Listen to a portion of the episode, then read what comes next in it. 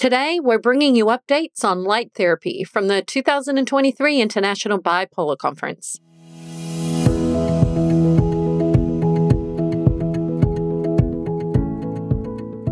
Welcome to the Carlat Psychiatry Podcast, keeping psychiatry honest since 2003.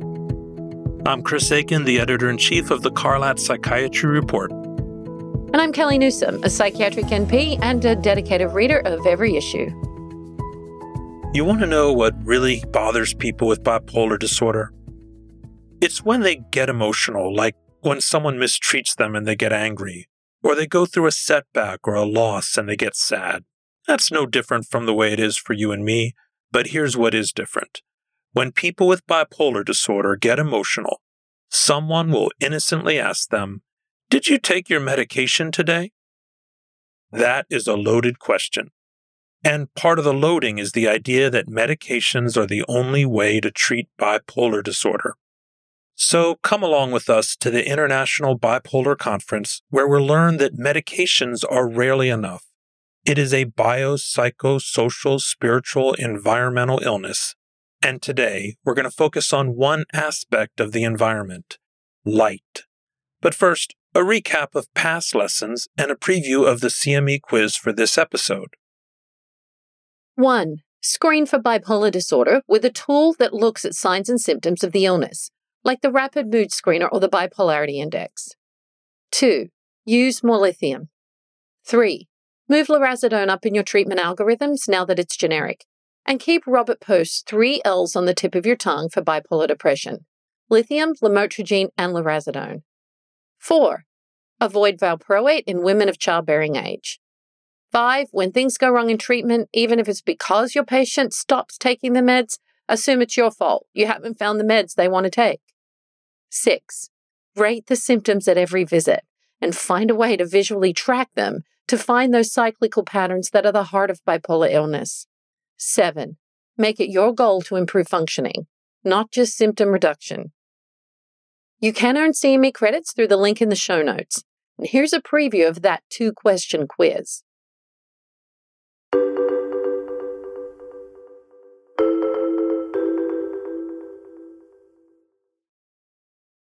One, which of these techniques does not reduce the risk of mania with light therapy? A. Titrating the dose slowly by 15 minutes a week. B. Delivering the light after 2 p.m. C. Delivering the light at midday between 12 and 2. And D. Reducing the time in front of the light box.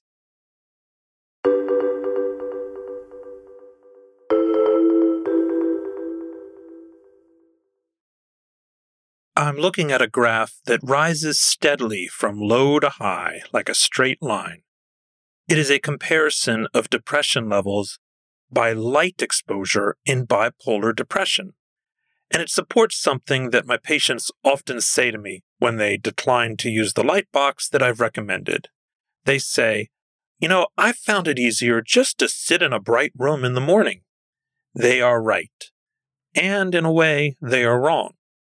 More light in the room during the daytime does help mood in bipolar disorder, as this graph shows, but the brightest indoor room is still less than 1000 lux, and 1000 lux is the kind of light that was used as a placebo in the clinical trials of light therapy in depression, including new trials in bipolar depression. So while some light is helpful, when it comes to treating a full depressive episode, your patient is likely to need the higher dose of a light box.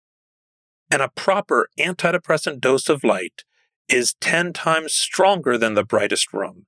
It's around 10,000 lux. And the patient needs to sit under that light box for 30 to 60 minutes to get an effect. But for years, light therapy was neglected in bipolar disorder because of fears that this antidepressant burst would trigger mania. And indeed, it can. But the studies, which have just rolled out in the last 10 years, show us that the risk of this manic reaction is very low, while the benefits of light therapy in bipolar depression are very high. How high? We're talking about effect sizes in the large range, around 0.8, which is similar to the effect of light therapy in unipolar depression and a fair bit larger than the average effect size that we see with psychiatric meds. Light therapy ought to be high up in your treatment algorithm for bipolar depression, and not just for winter depression. In most of the bipolar studies, it treated depression independently of the season. Light, after all, sets the circadian rhythm, which is integral to the pathophysiology of bipolar disorder. If you're going to use light therapy, here are some tips. 1. Get the right box. Generally, the boxes that look good don't work well, and the ones that work well don't look good. They are big and bulky. I keep a list of boxes that pass the test in clinical trials on my website, moodtreatmentcenter.com forward slash products. Or you can also use trusted sources from the Center for Environmental Therapeutics. Their website is www.cet.org. Tip number two keep the light close range. Check the instructions on the box. For most products, it's going to tell the patient to sit within 12 to 14 inches of the screen. The benefits drop exponentially as they step away. And don't look straight into the light. We're trying to imitate the sun here, so the screen ought to be tilted at a slight angle above the head, just like the sun. 3. Manage any mixed symptoms that arise.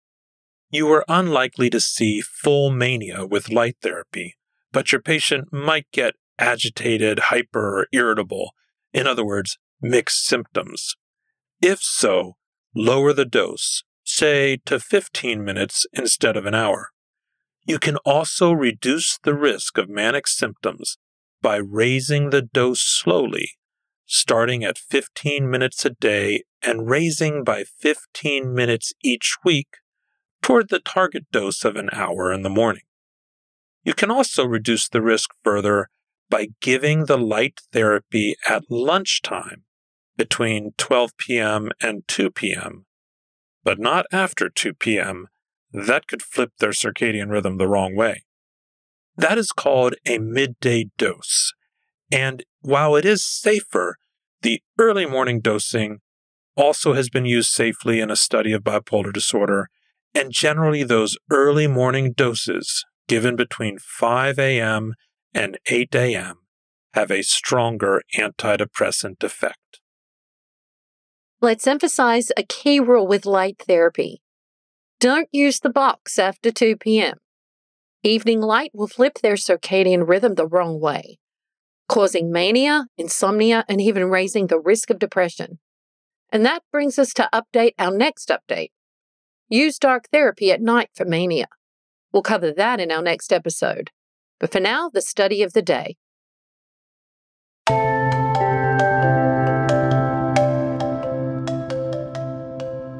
trazodone for sleep disturbance in opioid dependent patients maintain on buprenorphine, a double blind placebo controlled trial. Insomnia is common in substance use disorders, particularly during the early phases of sobriety.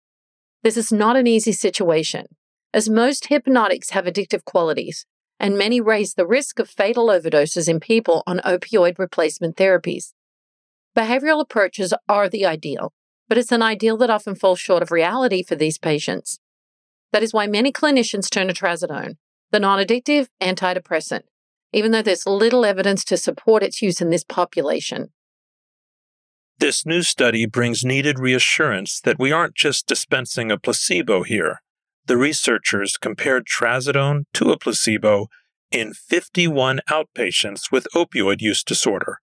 All of them were on maintenance addiction therapy. The main outcome was the Pittsburgh Sleep Quality Index, a self report measure that captures a broad swath of symptoms that patients care about with insomnia. After a month of treatment, only about 16% of people on the placebo had a reduction in their Pittsburgh index below 5, compared to a whopping 82% who were on trazodone.